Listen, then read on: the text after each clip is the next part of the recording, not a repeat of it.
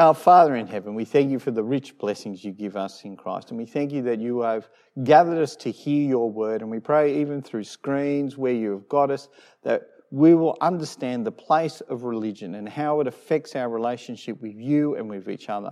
We understand, Father, that we get things wrong. We understand that we fail and we don't do what we ought. We pray, Father, as we think through religion and we think through Christianity as a religion, that we'll understand how the rules and practices that we have as your people both both help to structure and teach us so that we can live for your glory. And we ask this in Jesus' name. Amen. I remember when I was younger, I did not like te- test cricket. I thought it was boring. I could not understand how my father and my brother could sit there and watch it for five days. I'd drop in for a moment, watch a few balls, and think, oh, wow, this is boring, and then go off and do something else. Later, as I got older, I came to understand the nature of Test cricket, and I came to really enjoy the game. Test cricket narrates an epic contest between bat and ball. It's a game of skill played out over five days. There's endurance to the game. No one ball can tell the story of the game. Each ball asks a little question. Each ball tests the technique of both the bowler and the batter. It tests the footwork, their endurance, their mental fortitude. It's an accumulation of questions that happen over five days. And each question probes the players and probes their abilities. And it comes to the point that through each of these individual moments, a great story unfolds that allows the fortunes of the teams to fluctuate over those five days.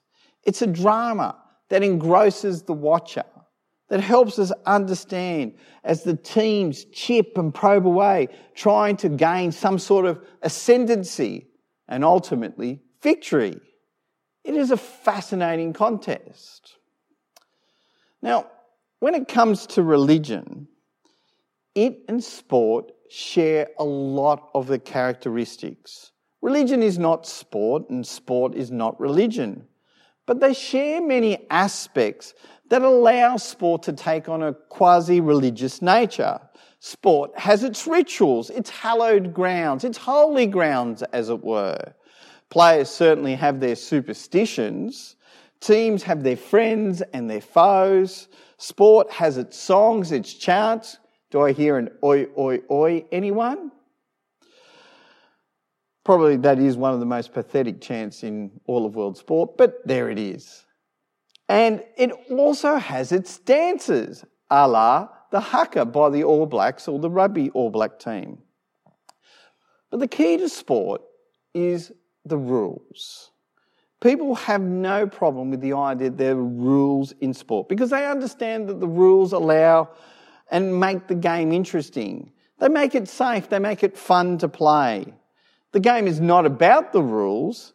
Instead, the rules facilitate enjoyment of the game, both for the players and the referees, but also for those who are spectating.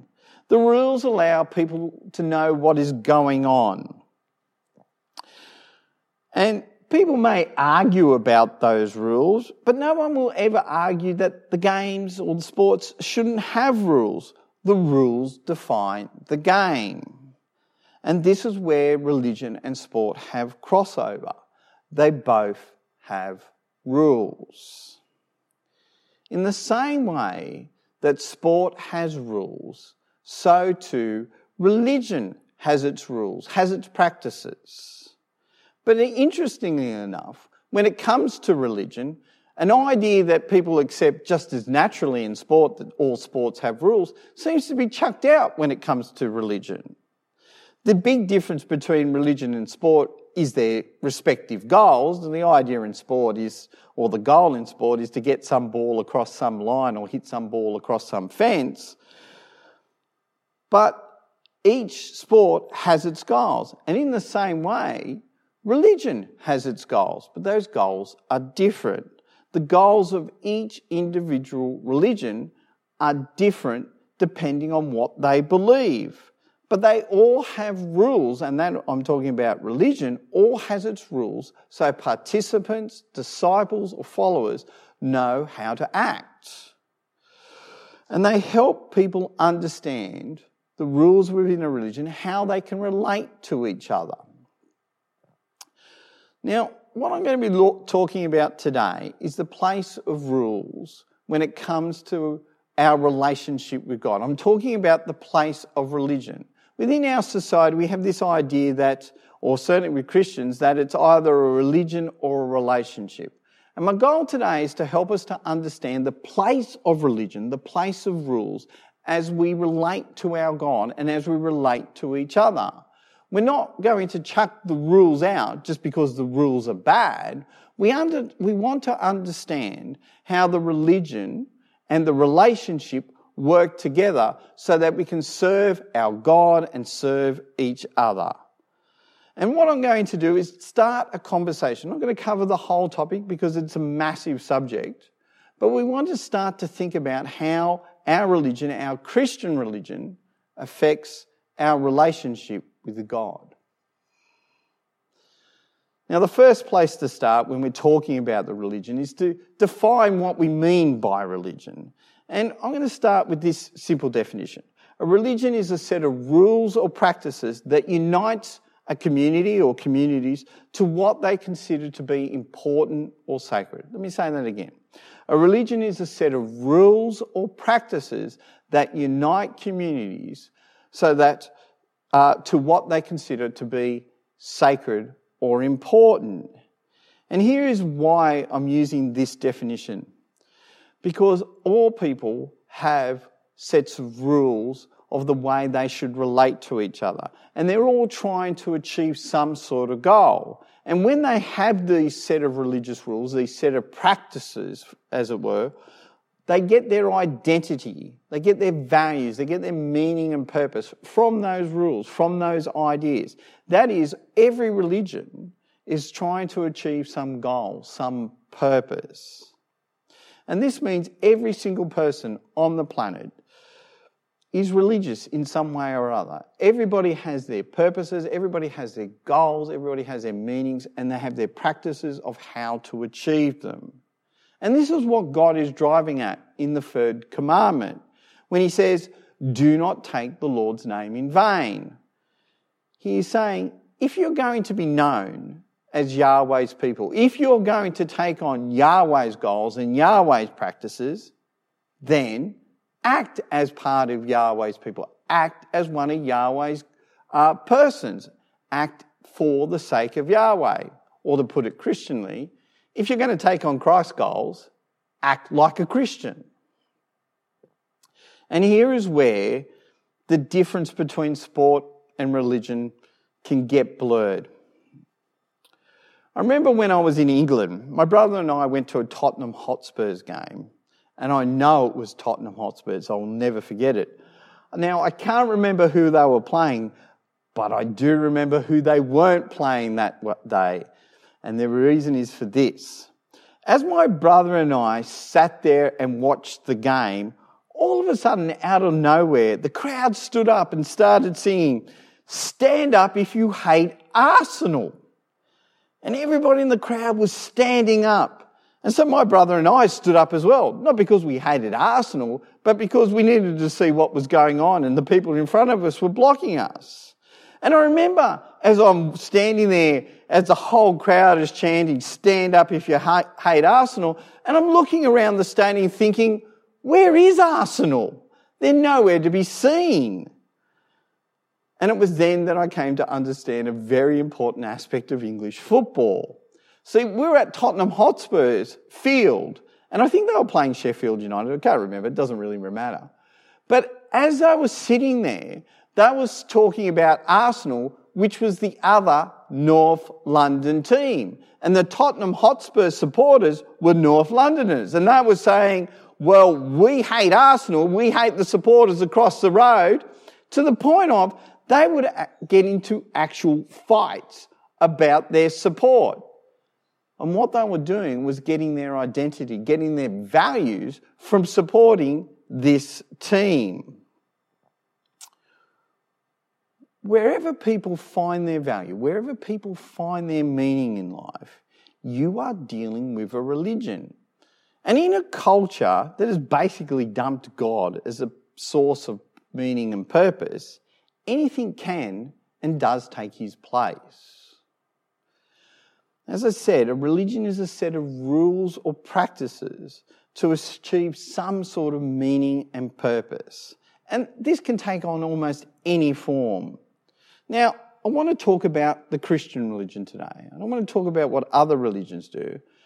And I want to start with how religion can fail us, how the rules and practices we follow can actually fail us. The idea of religion has taken a bit of battering over some time. So we'll start with talking with how the rules we follow can fail us in time or how they can be used badly. When it comes to the Christian religion, the place to start is really with Israel in the wilderness. That is with God setting up the tabernacle as the place on center of worship for Israel. And the key to the whole setup was the sacrificial altar. The altar stood between the entrance to the tent of uh, entrance to the courtyard and the entrance to God's meeting tent, and it blocked a person's approach to God. That was the point. It taught people that the way to God was through a sacrifice. And people were supposed to learn that. That was the practice that was set up to teach people. And they were meant to ask from following this practice, well, we keep on sacrificing all these animals. When's that going to be enough? But most never got to that question. Instead, they kept up the practices without ever thinking about their meaning, without ever thinking about the relationship and where they were pointing. Israel thought their practices pleased God. And so it didn't matter what they did throughout the rest of their lives. As long as they did the right thing, followed the right rituals, then God would be happy with that. Yet, in every other aspect of their lives, they were ignoring God and ignoring what He said. And this infuriated God.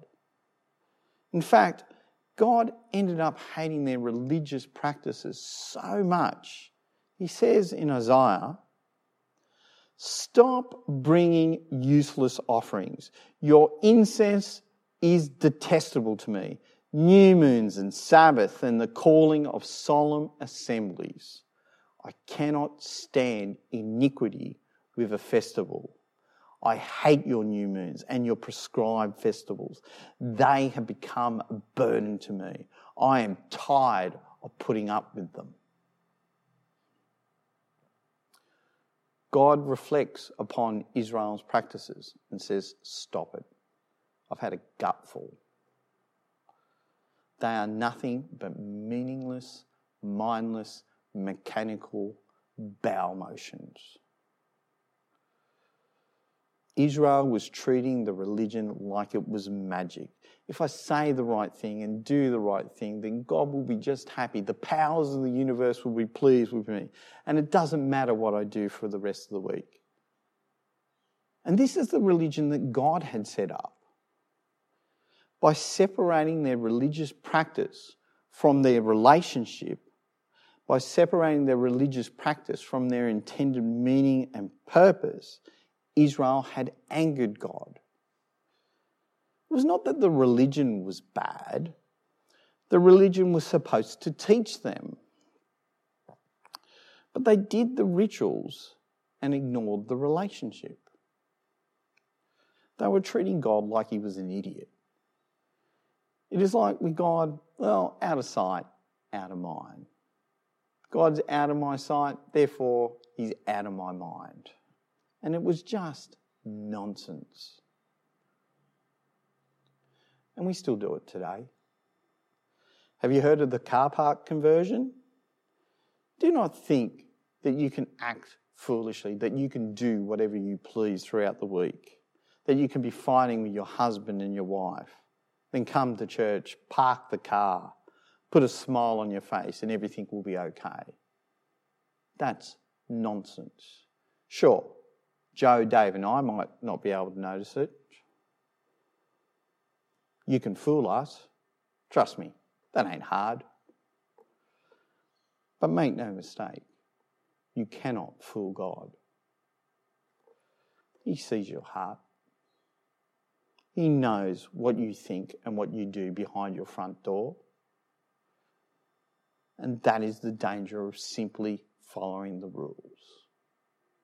The religious practices, the religious rules, just doing the right actions. That will not make you right with God. Religion does not save a person. Religion, it cannot save a person. Rules and regulations, they are tools. They are good tools. They serve a purpose. But ultimately, they mean nothing. Nothing. Unless our hearts are in it. And that is what God really cares about. And this is the point Jesus makes throughout the Sermon on the Mount. And this is from Matthew 6. Be careful not to practice your righteousness in front of people to be seen by them. Otherwise, you will have no reward from your Father in heaven. Or, whenever you pray, you must not be like the hypocrites because they love to pray standing in the synagogues and on the street corners to be seen by people. I assure you, they have received or they have got their reward. Doing religious acts to please men or before men because it looks good, that is foolish. You might fool some of the people some of the time, but you will never, ever fool God. Jesus constantly attacks the Pharisees for this type of behavior. They were hypocrites. They were saying, you should do this, and then they were doing the complete opposite. What do you think God's a fool that he won't see that? Don't do it. Jesus attacks their religious practice all the time because their religious practice meant nothing. It was done before men to please men. Well, good for men. And when Jesus curses the fig tree, that is why he is cursing. Because their religious practice wasn't producing the fruit that God desired. Israel had failed to produce good and right relationships. They took the religion and they ignored the relationship. But here is the danger. We must be careful at this point not to throw the baby out with the bathwater. And that is just because people practice religion badly, that doesn't mean religion is necessarily bad. And this is reading from Matthew. This is what Jesus says. The scribes and the Pharisees are seated in the chair of Moses. Therefore, do whatever they tell you and observe it but don't do what they do because they don't practice what they teach. Here, Jesus says that the Pharisees practice God's religion wrongly. They heard the words, but they weren't following through with them. They weren't following through with their hearts, and their practice showed that. He does not say the religion is false. Jesus is not saying the words or the rules are false. Instead, he says their practice is false. Their lives show that they are false. And that is why people say religion is false. Because they look at the way people act, they look at the, what the rules say, and they look at the religion and say, well, you're just a hypocrite. Why should I pay attention to your religious values? But in rejecting religion, people have made this mistake. They have thought because the religion and the people who use the religious practices do it badly, that the way to fix the problem is to chuck out the religion with the rules.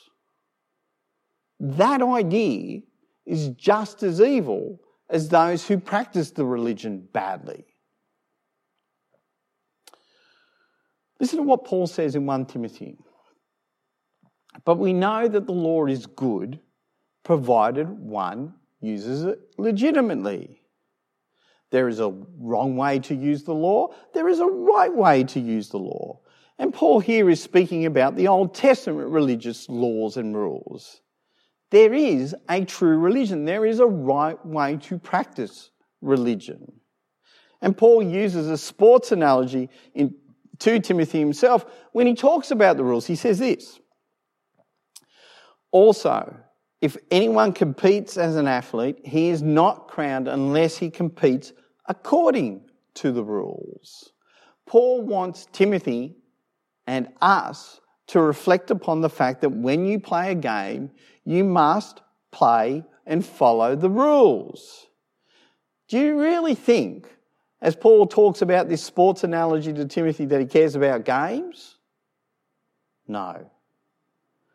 Like in sport, where the participants have to follow the rules, so too in religion, the rules are there to help and guide people.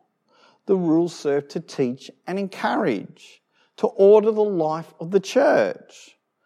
The rules are there not just to teach us how to relate to God, though they certainly do that, but they're also there to teach us how we can relate to one another. Christians are not singular. It's not my Bible and me under a tree. Christianity is not about following our hearts to whatever desire we want or chasing every whim. It is considered, it is thought through. We don't make stuff up and call on God to fulfill our every desire. There are rules, there are processes and procedures to follow. Can you imagine playing soccer? Picking up the ball, throwing it in the net, and then doing a lap around the field going, wow, what a great goal. Gee whiz, people would think I'm awesome. If you think that, you're a Fruit Loop. And if you really want to play, pick up a ball during soccer and run and score across the line, play rugby. You are not playing the game according to the rules. Like any game, there are rules to follow. There are religious practices to follow what we do does matter. Learning to follow the rules does matter. We must not fall for the idea that because people use religion badly, that means all religion is bad. There are rules and procedures that are there to help guide and protect and forward and move all our relationships forward, both our relationship with God and our relationships with each other. And so really brings us to the goal of religion. It brings us to the goal of the Christian religion. And this was read for us by Carol in the James 1 reading. If anyone thinks he's religious without controlling his tongue, then his religion is useless and he deceives himself.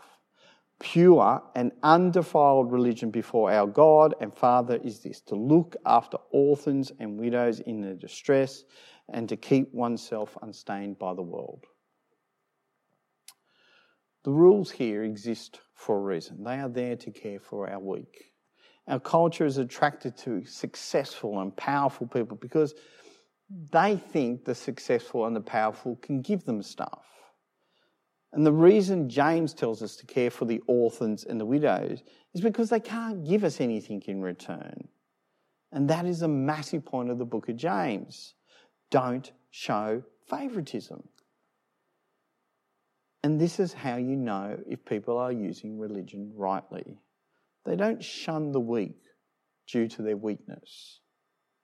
So much of our legal system today is, belongs to the rich and powerful. The court systems have become a joke. Why? Because justice is paid for. James attacks this type of favoritism throughout his letter.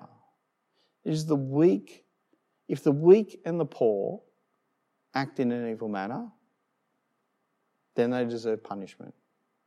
If the rich and the powerful, they do evil, they deserve punishment. And we all know this to be true. Many in our society pretend weakness as a means of obtaining power, and that also is evil, but God's justice is blind. It takes no account of wealth or power, weakness or poverty. but measures each incident based on its own merit. And in the same manner, we must not show favoritism in religion. We must care for the poor, but not to the point of overlooking evil. We must rebuke the rich and not show favoritism because it gives us power or access or, or some sort of fortune. And finally, and it was just at the start, learn to control your tongues. Whether it be face to face, or most especially in today's social media world, watch what you say on the internet. You might be typing it, but it is your tongue. And God will judge you for the words you place on the internet. For Christians, the world is not a dichotomy between religion or relationship. People all over the world have a religion. I often joke with people who say to me that they are not religious. I say, just because you can hold your church service in a broom closet doesn't mean you're not religious. It just means your church is quite small. As, as much of Australians would like to characterise themselves as not being religious, the truth is they are deeply religious people. They have goals and they have purposes in life which give them meaning and they enshrine those meaning, meaning and purposes in rules. They are just ignoring the religious nature of their rules because, well, it suits them. Okay, that is their choice. Christians believe in religion because we know it has its values. We know it has its place. We seek to understand the rules and follow them to the best of our ability from our hearts because we know God matters. We know people matter. We are in a relationship with God and others, and those relationships have rules both for their good and our good. And so let us follow them for the sake of each other, knowing that the ultimate umpire is God. And He does care about the way we play because He can see whether our heart is in it or not. And in the end, God is the one who we are truly playing for. Let's pray. Our Father in heaven, we thank you for religion. We thank you for the rules and practices you have set down. And help us to be wise as we use rules. Help us to use them not as a means of trying to uh, trick people or just most especially trying to trick you. Help us to use the rules and the practices you have set down to care for one another, to love one another. Help us to be listening intently so that we can build each other up in Christ and use religion to facilitate the relationships that you have given us in Christ. And we ask this in Jesus' name. Amen.